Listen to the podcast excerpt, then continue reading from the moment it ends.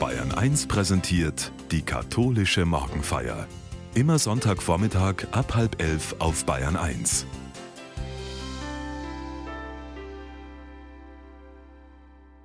Nachrichten sind verstörend. Krieg, lokale und globale Katastrophen, Tod, soweit das Auge reicht. Die biblische Botschaft in dieser Zeit vor Ostern versucht nicht die Gräuel dieser Welt schön zu färben, sagt Pfarrer Christoph Seidel aus Regensburg in der katholischen Morgenfeier und versucht trotzdem Trost zu geben.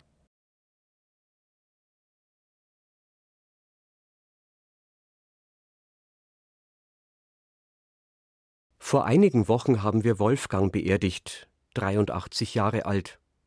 Seine Frau ist schon vor einigen Jahren verstorben. Sie war lange Zeit pflegebedürftig gewesen und zuletzt sehr stark von der Demenz gezeichnet. Wolfgang litt sehr unter dem Tod seiner Frau, am meisten aber darunter, dass er sich immer wieder vorwarf, zu Lebzeiten zu wenig für sie getan zu haben.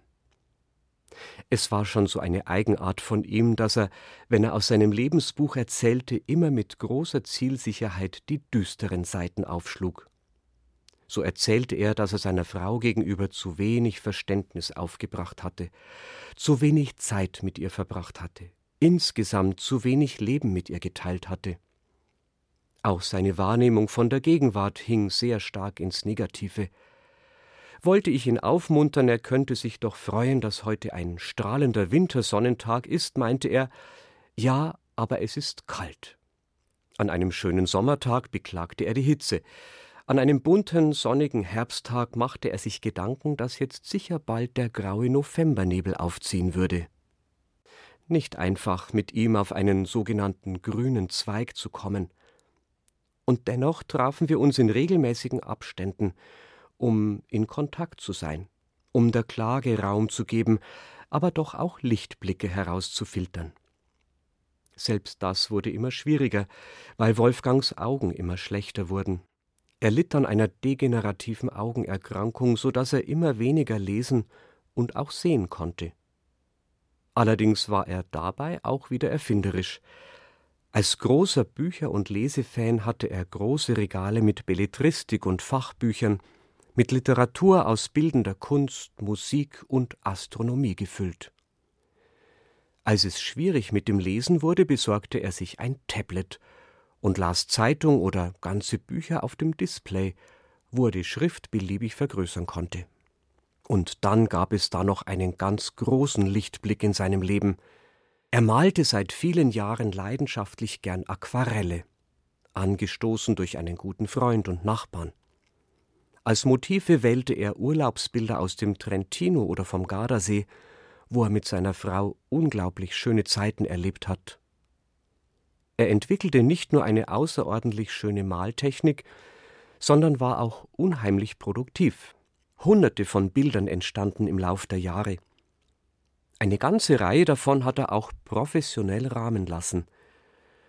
Obwohl er sein Licht immer so unter den Scheffel gestellt hat, aus mangelndem Selbstvertrauen oder warum auch immer, fand er seine Kunst dann doch so schön, dass er sie auch zur Geltung bringen wollte. Er plante sogar eine Ausstellung, zu der es leider nicht mehr kam. Aber es gelang ihm noch, etwa 100 Bilder zu digitalisieren und in einem Katalog zu veröffentlichen.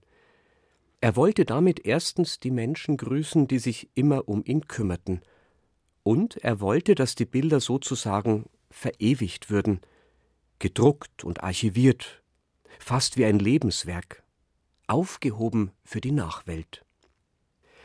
Bei all den trüben Gedanken über sein Leben hat Wolfgang offensichtlich doch ganz tief im Inneren gespürt, dass das Gute, Sinnvolle, Lichtvolle und Farbige in seinem Leben eine wichtige Rolle gespielt hat und von daher auch einen guten Platz bekommen soll.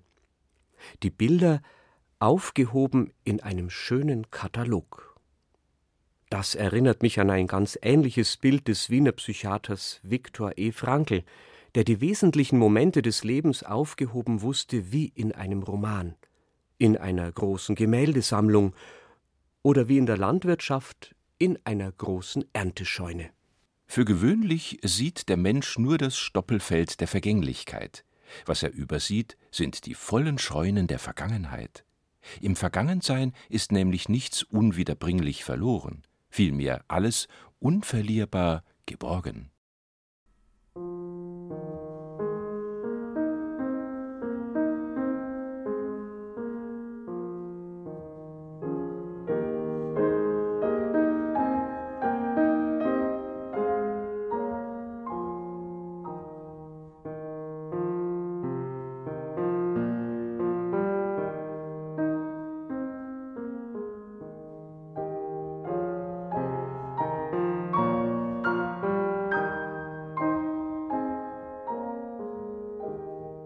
Die Kostbarkeiten des Lebens aufgehoben wie wertvolle Bilder in einer Ausstellung oder in einem Katalog. Das ist ein sehr tröstender Gedanke für mich, dass nichts verloren ist. Und der hat auch Wolfgang gut getan.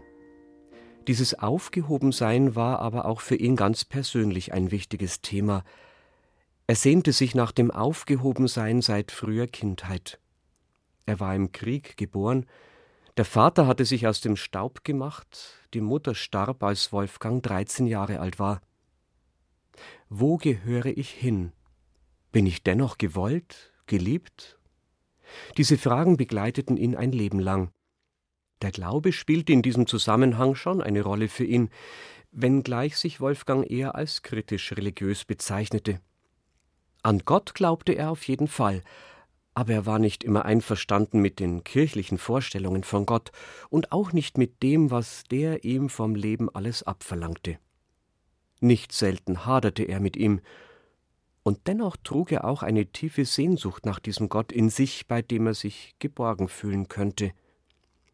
Und aufgrund seiner Beschäftigung mit der Astrophysik, so sagte er immer wieder, müsse es ihn auf jeden Fall geben. Wissen Sie, das mit der Religion und ihren Vorstellungen wird mir ja zunehmend fragwürdig. Ich kann damit vielem nichts anfangen, auch wenn Sie das als Pfarrer vielleicht seltsam finden. Aber dass es Gott gibt, daran habe ich keinen Zweifel. Denn wenn ich meine Sendungen zur Astrophysik im Tablet anschaue, wenn ich die Weiten des Universums bedenke und seine präzise Ordnung, da kann ich nur staunen. Da muss doch ein gewaltiger Plan dahinter stecken. Und wenn ich dann mich kleinen Wurm dagegen betrachte, körperlich zunehmend ein Wrack, dann stelle ich mir vor, dass da etwas ist, eine große Macht, ein viel größerer als ich, bei dem ich mich im letzten doch gut aufgehoben weiß. Und das tut mir gut. Gut aufgehoben zu sein, das ist für Wolfgang eine tiefe Sehnsucht gewesen, die wir beim Abschiedsgottesdienst für ihn auch sehr schön zum Ausdruck gebracht haben. Wolfgang hatte keine echten Verwandten mehr, aber eine ganze Reihe von Freunden und Bekannten, die sich teilweise in aufopferungsvoller Weise in den letzten Jahren um ihn gekümmert haben. Er hatte Hilfe zu Hause und er wurde eingeladen. Er wurde gefahren, als er selbst nicht mehr fahren konnte. Einer kümmerte sich sehr aufwendig als Betreuer um ihn, und der lud das ganze Netzwerk von etwa 30 Personen, die zum Inner Circle gehörten, sich aber größtenteils untereinander gar nicht kannten, zur Trauerfeier ein. Die Trauergäste, die da kamen, fanden es allesamt beeindruckend, dass Wolfgang, der so wenig aus sich selber machte und alles, was er geleistet hatte, eher für minderwertig und unbedeutend hielt, doch so einen Stab an Leuten um sich gesammelt hatte, die alle auf je eigene Weise dafür sorgten, dass Wolfgang bei all seiner Gebrechlichkeit und oft ziemlich besorgniserregenden Niedergeschlagenheit nicht untergegangen ist. Gut aufgehoben, in einem Netzwerk von helfenden Menschen. Für mich, für uns auch eine Vorstellung davon, aufgehoben bei Gott zu sein, sogar durch den Tod hindurch.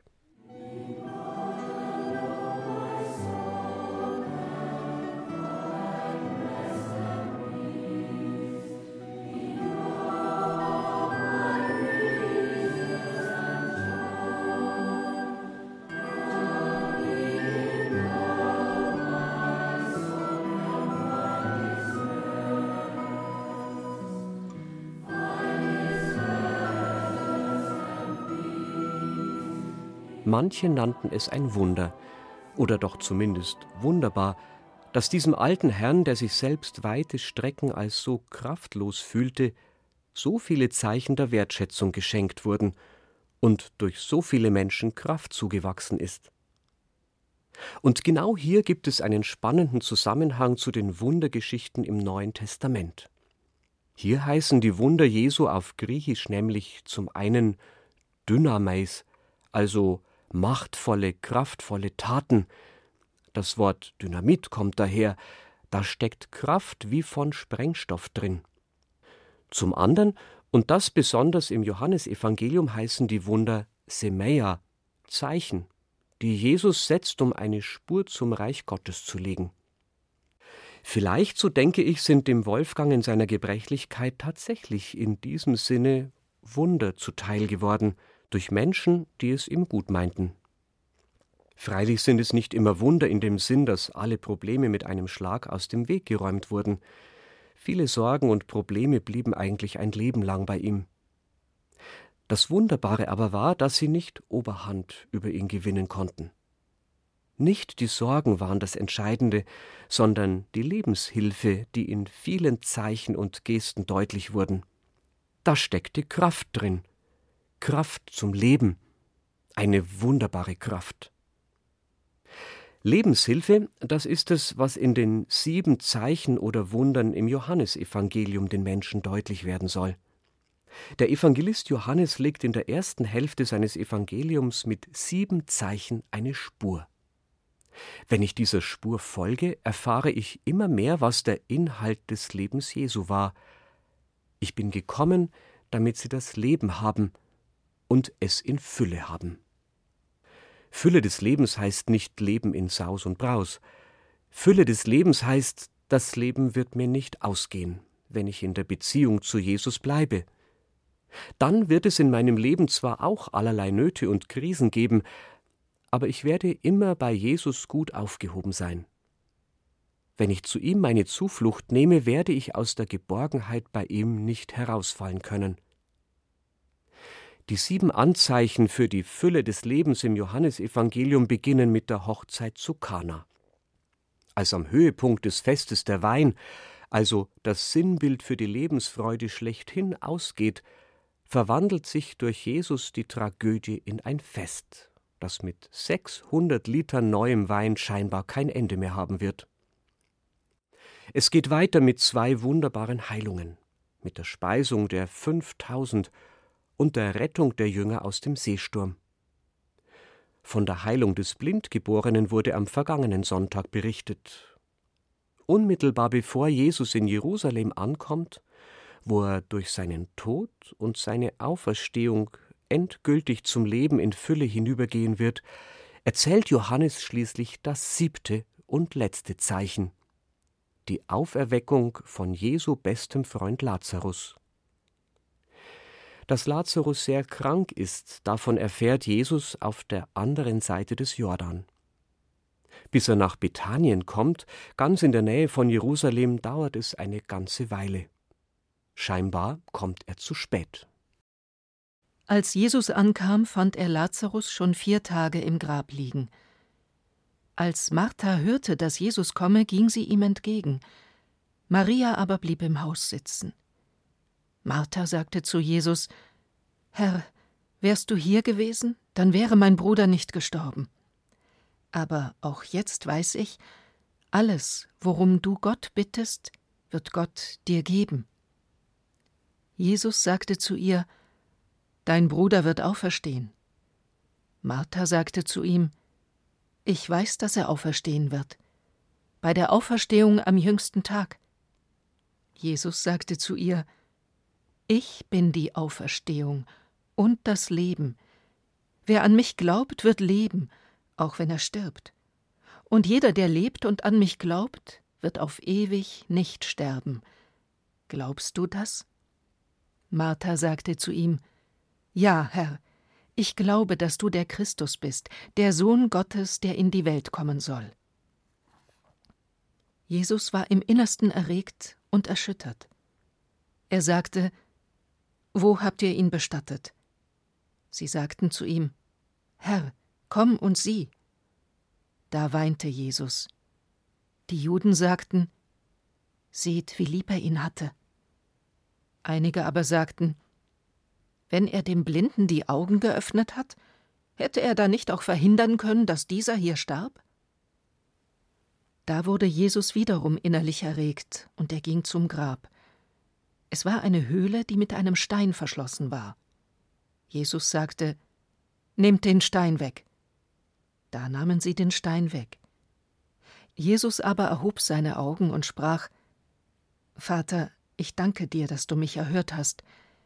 Ich wusste, dass du mich immer erhörst, aber wegen der Menge, die um mich herumsteht, habe ich es gesagt, damit sie glauben, dass du mich gesandt hast. Nachdem er dies gesagt hatte, rief er mit lauter Stimme Lazarus, komm heraus. Da kam der Verstorbene heraus. Seine Füße und Hände waren mit Binden umwickelt, und sein Gesicht war mit einem Schweißtuch verhüllt. Jesus sagte zu ihnen Löst ihm die Binden und lasst ihn weggehen. Viele der Juden, die zu Maria gekommen waren und gesehen hatten, was Jesus getan hatte, kamen zum Glauben an ihn. Jesus holt seinen Freund Lazarus zum Leben zurück. Unglaublich. Irgendwann wird Lazarus freilich tatsächlich gestorben sein, aber was damals geschehen ist, hat sich in den Menschen schwer eingeprägt. Jesus lässt dem Tod nicht das letzte Wort. Sein Wort ist stärker. Komm heraus. Wer mit Jesus in Beziehung steht, den kann nicht mal der Tod aus dieser Beziehung herausreißen. Die Beziehung ist stärker als der Tod. Deswegen werden diese Worte Jesu bei jeder Beerdigung gesprochen. Ich bin die Auferstehung und das Leben. Wer an mich glaubt, wird leben, auch wenn er stirbt.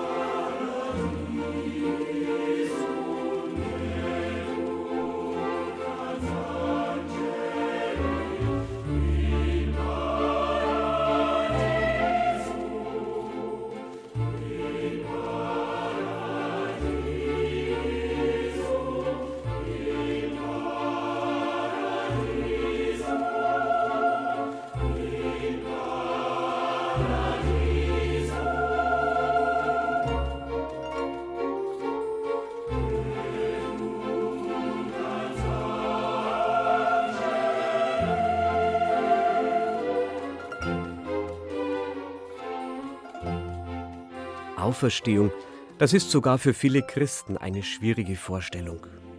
Schwierig, wenn man sich konkret ausmalen möchte, wie das geht, dass Tote plötzlich wieder zum Leben erweckt werden. Aber vielleicht sollte das gar nicht unsere Sorge sein. Für mich reicht es eigentlich schon zu wissen, dass wir im Leben und im Tod bei Gott aufgehoben sind, so wie die Lebensbilder von Wolfgang in seinem Katalog oder in einer Ausstellung. Und so, wie sich Wolfgang unbegreiflich, aber doch irgendwie spürbar mit seiner ganzen Lebensgeschichte bei Gott aufgehoben gefühlt hat. Auf Auferstehungsikonen der östlichen Kirchen kommt dies unglaublich schön zum Ausdruck, wenn Jesus, der aus dem Reich des Todes nach oben emporsteigt, an jeder Hand einen Menschen aus der Unterwelt mit nach oben zieht. Ich fühle mich an einen Vers aus dem Johannesevangelium kurz vor der Lazarus-Geschichte erinnert. Dort spricht Jesus von sich als dem guten Hirten, der sich um seine Schafe kümmert. Und er sagt: Ich gebe ihnen ewiges Leben. Sie werden niemals zugrunde gehen, und niemand wird sie meiner Hand entreißen. Niemand wird sie meiner Hand entreißen eine so schöne Vorstellung davon, dass ich bei ihm gehalten und getragen bin, gut aufgehoben, im Leben wie im Tod. Für mich ist dieses Aufgehobensein eine ganz wichtige Grundaussage darüber, was meinen christlichen Glauben ausmacht. Immerhin kommt das Wort Glauben allein in dieser Lazarus-Geschichte achtmal vor. Man müsste es eigentlich am besten mit Vertrauen übersetzen, es ist eine Geschichte des Vertrauens, der Beziehung zu Jesus. Es geht darum, ob Menschen ihm zutrauen, bei ihm in jeder Lebenssituation gut aufgehoben zu sein. Von daher ergeben sich für mich aus diesem siebten und wichtigsten Zeichen des Johannesevangeliums drei ganz wesentliche Gedanken für mein persönliches Leben. Ein erster Gedanke. Was ich im Leben an Traurigem und Widrigem erlebe, allein die Bilder jeden Tag von Krieg und Zerstörung, von Flucht und Vertreibung, von Katastrophen und Leid, all das ist verstörend und lässt mich nach dem Sinn des Lebens fragen. Es lässt mich fragen, warum muss das alles sein? Warum darf es sein? Warum lässt Gott es zu? Gleichwohl weiß ich, dass es auf diese Frage in dieser Welt keine befriedigende Antwort geben wird. Aber als Glaubender weiß ich mich in all dem Elend dennoch gehalten und getragen von einem ewigen Urgrund, den ich in Gott erkenne. Ich weiß mich bei ihm gut aufgehoben und ebenso all die, über deren Not mir die täglichen Bilder erzählen. Ich empfehle sie alle seiner liebenden Fürsorge an. Eine weitere Überlegung. Die schlimmste und bohrendste Frage ist sicher die nach dem Warum des Todes. Warum sterben die Menschen? Warum ist alles auf der Welt der Vergänglichkeit unterworfen und kann nicht bleiben? Eigentlich könnte die Tatsache der Sterblichkeit durch das ganze Leben einen dicken Strich machen. Aber wenn ich darauf vertrauen kann, dass ich auch im Sterben von meinem Gott gehalten werde, dann verliert diese letzte irdische Wirklichkeit ihre letzte Sinnlosigkeit. Sie ist kein Ende mehr, sondern ein Durchgang zur Vollendung, nämlich bei Gott gut aufgehoben zu sein. Und schließlich, wenn ich auf Gott vertraue, habe ich ein Gegenüber, vor dem ich mich ausweinen kann. Sogar meine Klage und meine Trauer sind bei ihm gut aufgehoben. Der Lyriker Erich Fried hat wohl so ein ähnliches Verständnis von Klage, wenn er in einem Gedicht darüber schreibt und ihm die Überschrift Aufhebung gibt. Sein Unglück ausatmen können, tief ausatmen, so dass man wieder einatmen kann und vielleicht auch sein Unglück sagen können in Worten, in wirklichen Worten, die Zusammenhängen und Sinn haben und die man selbst noch verstehen kann. Und die vielleicht sogar irgendwer sonst versteht oder verstehen könnte. Und weinen können. Das wäre schon fast wieder Glück.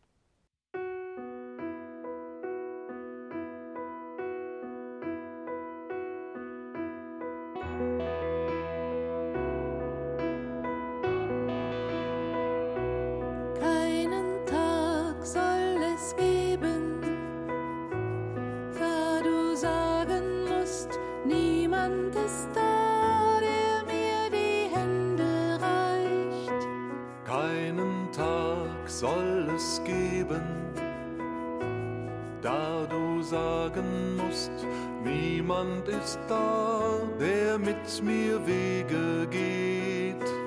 Und der Friede Gottes, der höher ist als unsere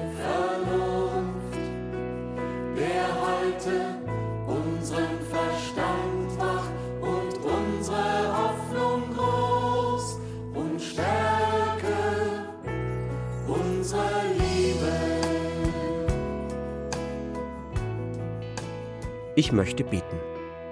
Gott, solange ich lebe, sehne ich mich danach, irgendwo dazuzugehören, mich geborgen fühlen zu können, gut aufgehoben zu sein mit meinen Sorgen, Nöten und Ängsten, mit meinen Hoffnungen und Freuden.